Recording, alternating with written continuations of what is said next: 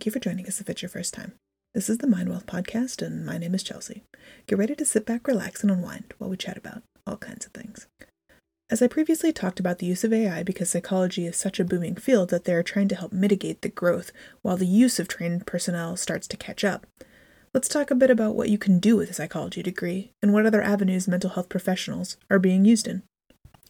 The rise of psychologists has been in full swing since the pandemic. As mental health becomes more and more unstigmatized, and we take on more and more stresses with the same amount of tools we had prior, the need for help abounds. It turns out, however, that psychology can be used in a multitude of platforms, not just mental health. First off, you can use your psych degree to help promote equity in a lot of different circumstances.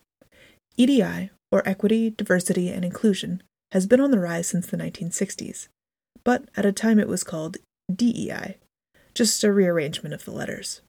The change from DEI to EDI happened around 2020, when people promoting the programs realized the primary focus should be on equity instead of diversity. But what does an EDI person do? Well, basically, they're in charge of the way the office team works, together promoting cohesion through personalities, team interaction, and office politics. They help to ensure fair treatment for all employees and help to eliminate prejudice and discrimination in the workplace. Psychology degrees can get you in the door to changing politics and policies. You may be thinking, how do I change aspects of people's lives? How do I help to create that change? And the answer often lies in one of psychology's most basic skills active listening. Most of the time, people are speaking out because they want to feel heard. So, using our active listening skills is the tool to get you in the door to help solve the problems that are being presented. They fill roles in Congress and as ambassadors with their intelligence and rapport cultivated through years of psychological training. You'll find psychology and technology. While this may not seem like a likely pairing, it's a lot more effective than at first glance. Companies like Microsoft, Facebook, and Google have all hired psychologists to exist on multidisciplinary teams. But now smaller companies are looking to hire as well. Why? Because the rise of mental health startups since 2020 alone has seen $1.5 billion invested into this field. Entertainment and sports are other fields where psychology can shine. From documentary films that have become even more popular, to showing more realistic views of mental health issues on nighttime TV programs, to counseling the actors on site for more troublesome roles, to sports psychologists. Psychology is deeply ingrained in a lot of the performing arts in a lot of different capacities.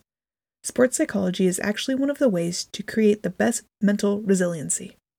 This is something a lot of younger athletes are now needing as the increased pressures of grades and performance pile through unreasonable standards.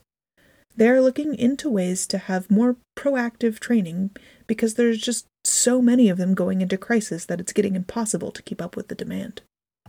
Let's not forget the other areas where psychology degrees are already being used, in places like marketing, education, business, and healthcare. While these are all more traditional alternatives to working in counseling setting, there are a lot of options out there. I like to think of psychology degree as a business degree in the sciences. There are a lot of different places that you could use it, and a lot of different ways in which it could be woven into the fabrics of already created structures if you just take a closer look at the inner workings of the job site. To conclude, it's been pretty obvious over the past couple of years the increase in the need for mental health help in the world. And now you know a bit more about how the workforce is using those people non traditionally, as well as to help increase the usefulness of psychology in everyday society. If you've been thinking about getting your degree in psychology, or you have one and you haven't really thought about all the ways you could be utilizing it, I hope today's episode gave you some insight. And for those of you who are in need of mental health related services, know that there are a lot of different options out there, more non traditional ones. You don't necessarily need the traditional ones, like the one on one counselor type of situation where you're sitting on a chaise. There are other avenues and groups that you could receive the mental health information that you're searching for from. Always remember to do your due diligence and make sure that you're vetting the sources before going all in on something.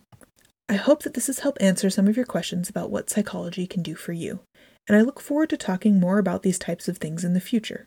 If you have any questions, be sure to reach out to me on Instagram or in our Facebook group. I look forward to seeing you there. And as always, thank you so much for hanging out with me today. I've enjoyed our time together. If you want to join me again for another chat, you can keep your eyes peeled every Wednesday for a new episode.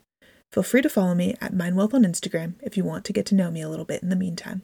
I'm looking forward to seeing you next week.